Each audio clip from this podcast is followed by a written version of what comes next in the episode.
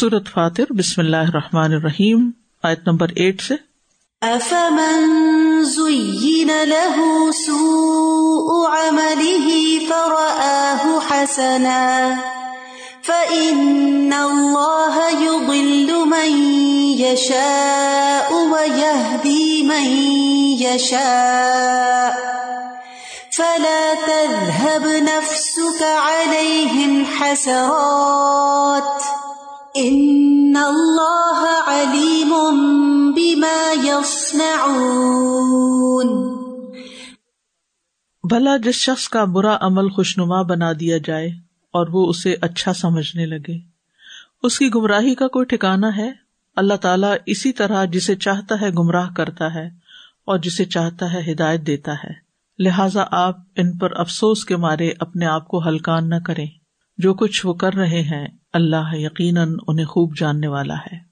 پچھلی آج میں مومن اور کافر کے انجام کی خبر دی گئی کہ جو لوگ کفر کرتے ہیں، ان کو سخت عذاب ہوگا اور جو نیک کا مال کریں گے، ان کے لیے دو چیزیں بخش بھی اور بہت بڑا اجر۔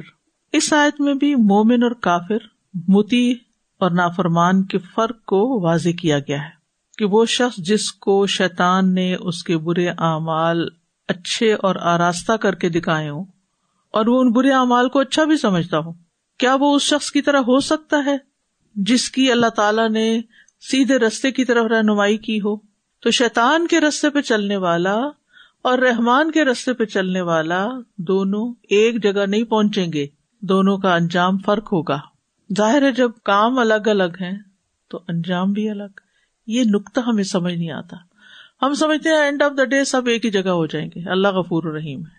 تو نبی صلی اللہ علیہ وسلم کو یہاں تسلی دی گئی ہے کہ آپ گمراہ لوگوں پر حسرت اور غم کر کر کے اپنے آپ کو ہلاک نہ کرے ان کو ہدایت دینا آپ کی ذمہ داری نہیں، آپ کا فرض تو صرف پہنچا دینا ہے اور اللہ تعالیٰ ہی ان کو ان کے اعمال کی جزا دے گا۔ آف امن استفام انکاری ہے زئی نہ لہو، مزین کر دیا گیا، اس کے لیے سنوارا گیا۔ کرنے والا کون ہے؟ شیتان جیسا کہ قرآن مجید میں بہت سی جگہوں پر آتا ہے کہ زین الحم الشیطان اعمالم یعنی یہ مانا موجود ہے۔ شیطان کس طرح مزین کرتا ہے؟ شیطان سے مراد یا ابلیس ہے؟ یہ یاد رکھیے، ٹھیک ہے؟ ابلیس دو طریقوں سے انسانوں کے لیے اعمال کو مزین کرتا ہے۔ نمبر ایک، گناہ کے کام کروا کے۔ نمبر دو، دنیا کی رونقوں میں، زیب و زینت میں، کاموں میں اتنا مصروف کر کے کہ وہ اللہ کی اطاعت ہی بھول جائیں۔ اللہ کی اطاعت ہی چھوڑ یعنی ایک تو ہے براہ راست وہ غلط کام ان کو خوش نما کر کے دکھاتا ہے اور وہ اس میں پڑ جاتے ہیں۔ جیسے ربا انٹرسٹ کیا فرق پڑتا ہے؟ مفت کے پیسے مل رہے ہیں، دے دیں گے بعد میں سود۔ اور ابھی تو مزے کر لیں، ہر چیز کر دے ضرورت ہے یا نہیں ہے؟ یہ نہیں کہ ضرورت سے حلال ہو جاتا ہے، لیکن بعض اوقات بلا ضرورت بھی اور ایش و عشرت کی خاطر۔ اور کچھ یہ ہے کہ وہ کہتے نہیں نہیں، ربا حرام ہے، سود حرام ہے، ہم یہ نہیں لیں گے۔ لیکن اگر ان کے پاس جو حلال ہے اس کے اندر بھی وہ اتنے مصروف ہیں کہ پھر اللہ کی اطاعت کے لیے وقت نہیں ہے۔ اپنی ذمہ داریاں پوری کرنے کا وقت کوئی نہیں ہے۔ اور برے عمل سو عمل ہی اس میں سارے برے عمل ہیں۔ جیسے کفر ہے، شرک ہے، عبادات نہ کرنا ہے، دوسروں پر زیادتی بد سلوکی بد اخلاقی یہ سب گناہ کے کام ہے ٹھیک ہے؟ یعنی دین کی مخالفت، منافقت، سب کچھ اس میں آ جاتا ہے۔ اور پھر مشکل کیا ہے؟ فرا حسنا۔ انتہائی خطرناک حالت ہے اس کی، اس مریض کی، کہ وہ اپنی غلطی کو درست سمجھتا ہو۔ یہ بالکل ایسے ہی ہے کہ جیسے کسی انسان کو کوئی بڑی بیماری لگ جائے اور وہ کہ مجھے کچھ بھی نہیں ہے۔ وہ نہ علاج کرائے، نہ دوا کھائے۔ کچھ نہیں مجھے ہوتا۔ یعنی وہ شخص جس کے لیے اس کا برا عمل خوبصورت بنا دیا گیا اور وہ اسے اچھا سمجھتا ہے، کیا اس کی طرح ہو سکتا ہے جس کو اللہ ہدایت دے؟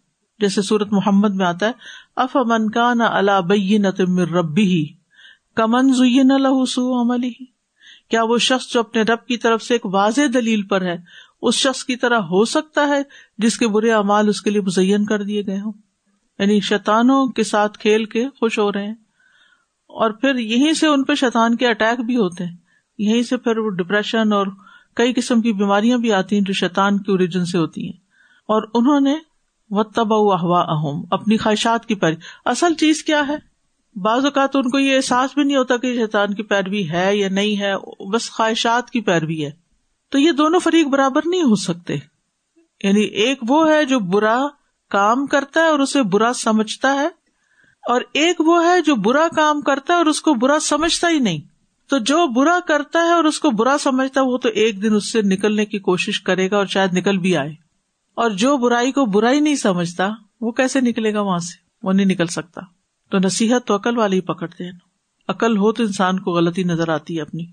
فن اللہ دل میشا و دی میشا بس بے شک اللہ جسے چاہتا ہے گمراہ کر دیتا ہے اور جسے چاہتا ہے ہدایت دیتا ہے۔ یعنی ہدایت اور گمراہی جو ہے، اس کا ملنا اللہ کی حکمت اور مشیت کے تحت ہے۔ وہی حقیقت سمجھتا ہے کہ کس کو کیا ملنا چاہیے۔ اور ایک جگہ پر آتا ہے وہ مایو دلو بھی الفاصقین کہ اللہ تعالیٰ نافرمان لوگوں کو گمراہ کرتا ہے۔ ان کو ہدایت نہیں دیتا۔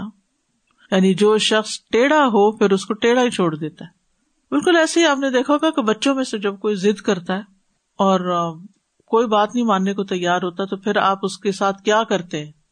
چھوڑتے نیچرل ہے نا ریئیکشن کہ یہ کسی طرح بھی نہیں سمجھ رہا، نہ پیار سے، نہ ڈانٹ سے، کسی بھی طرح۔ تو پھر کیا کرنا چاہیے اس کو؟ پھر اس کو اس کے حال پہ چھوڑ دو۔ خود ہی سمجھے گا، جب سمجھے گا۔ ہماری تو نہیں سمجھتا۔ ہماری بات اس کی عقل میں نہیں آتی۔ تو یہ جب آتا نا، اللہ تعالیٰ فاسکوں کو گمراہ کر دیتا ہے، تو اس کا یہ مطلب نہیں ہے کہ اللہ تعالیٰ ان پہ ظلم کرتا ہے۔ اور اللہ نہیں چاہتا کہ ان کو ہدایت ملے، کیونکہ وہ خود ہی نہیں چاہتے۔ وہ سننے کو ہی تیار نہیں ہے۔ کیا دنیا میں ایسے لوگ نہیں پائے جاتے اور آپ کو انٹریکشن ان سے نہیں ہوتا کہ آپ انہیں کوئی بات بتانا چاہے تو آگے سے فوراً بات موڑ دیں گے یا مذاق اڑائیں گے یا کہیں گے بس بس اب آپ اپنی لیکچر یہاں بند کر دیں۔ سننا ہی نہیں چاہتے۔ اسی طرح قرآن مجید میں آتا ہے اللہ اللہ دل قوم الفاسکین فاسق قوم کو اللہ ہدایت نہیں دیتا۔ اسی طرح جو لوگ اندھا رہنا پسند کرتے ہیں، ان کو بھی اللہ ہدایت نہیں دیتا۔ فما سمود فہدینا فصحب العما الہدا سمود کو ہم نے ہدایت دی۔ اللہ نے دی پہلے، لیکن انہوں نے گمراہی پسند کی۔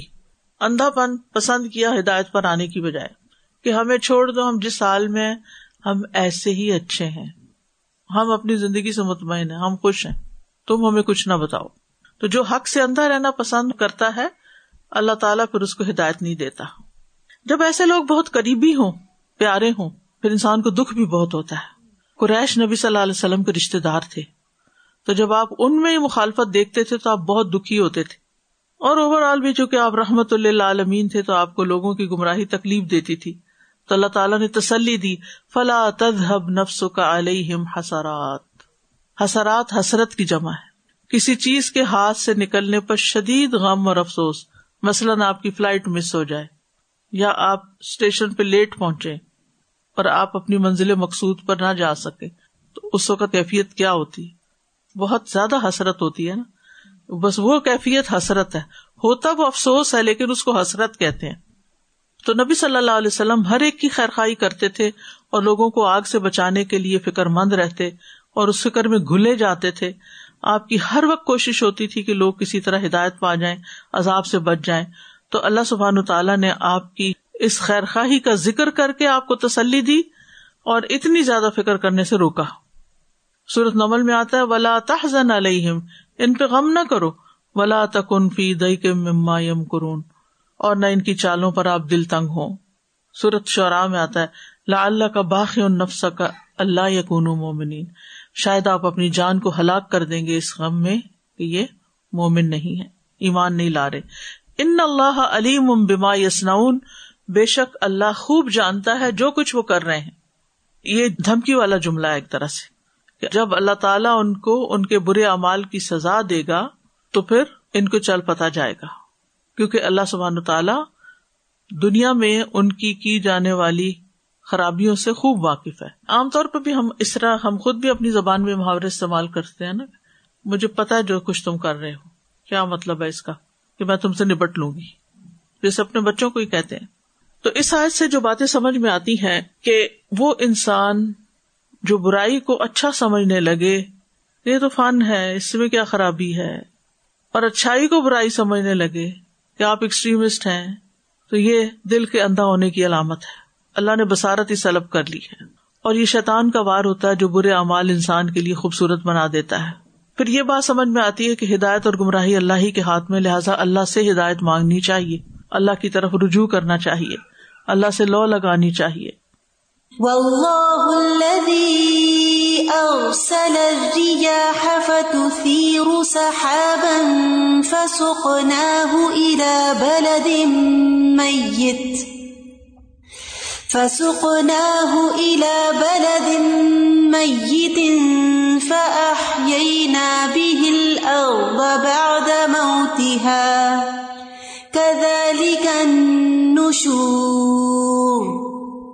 اللہ ہی تو ہے جو ہوائیں بھیجتا ہے، تو وہ بادل اٹھا لاتی ہیں۔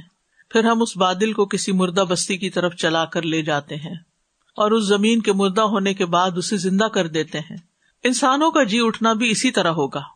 تو مطلب یہ ہے کہ قیامت کے دن دوبارہ زندہ ہونا یقینی بات ہے۔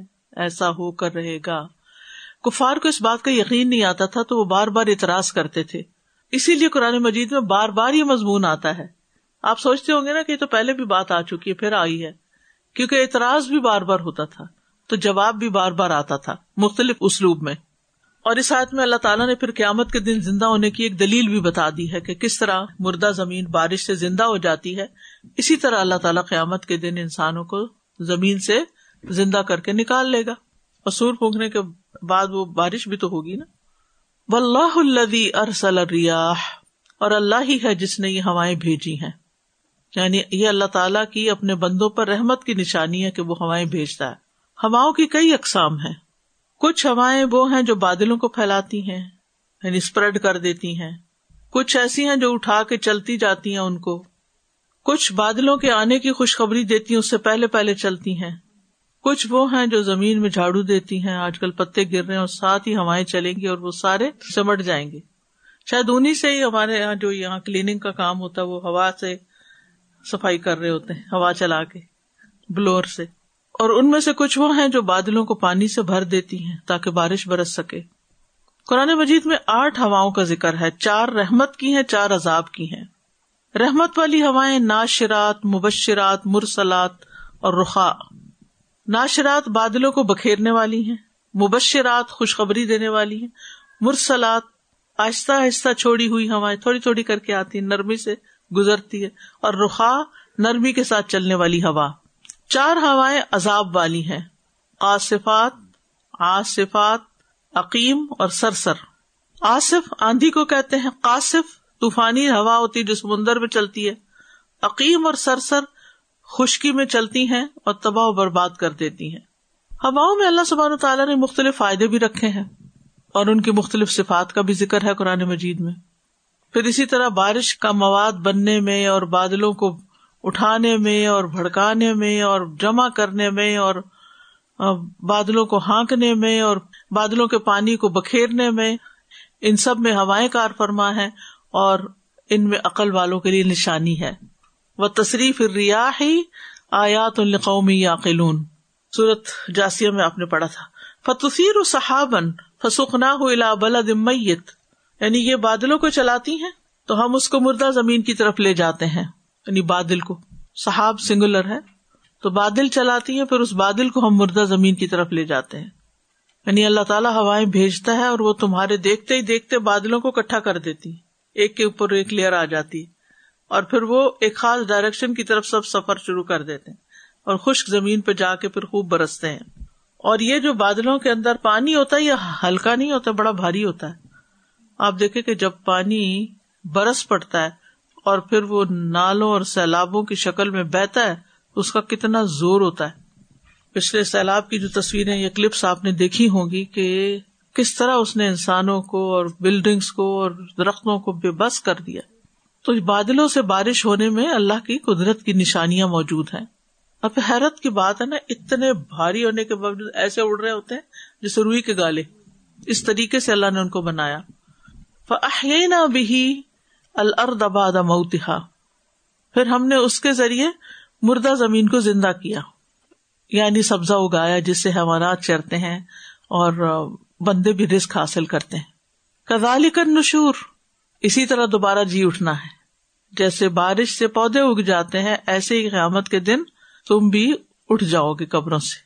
جس رب نے ان پودوں کو اگایا، وہی رب مردہ لوگوں کو ان کی قبروں سے دوبارہ زندہ کر کے اٹھا دے گا تاکہ وہ اللہ کے حضور حاضر ہو تاکہ اللہ ان کے درمیان فیصلہ کرے اور وہ عدل پر مبنی فیصلہ کرے۔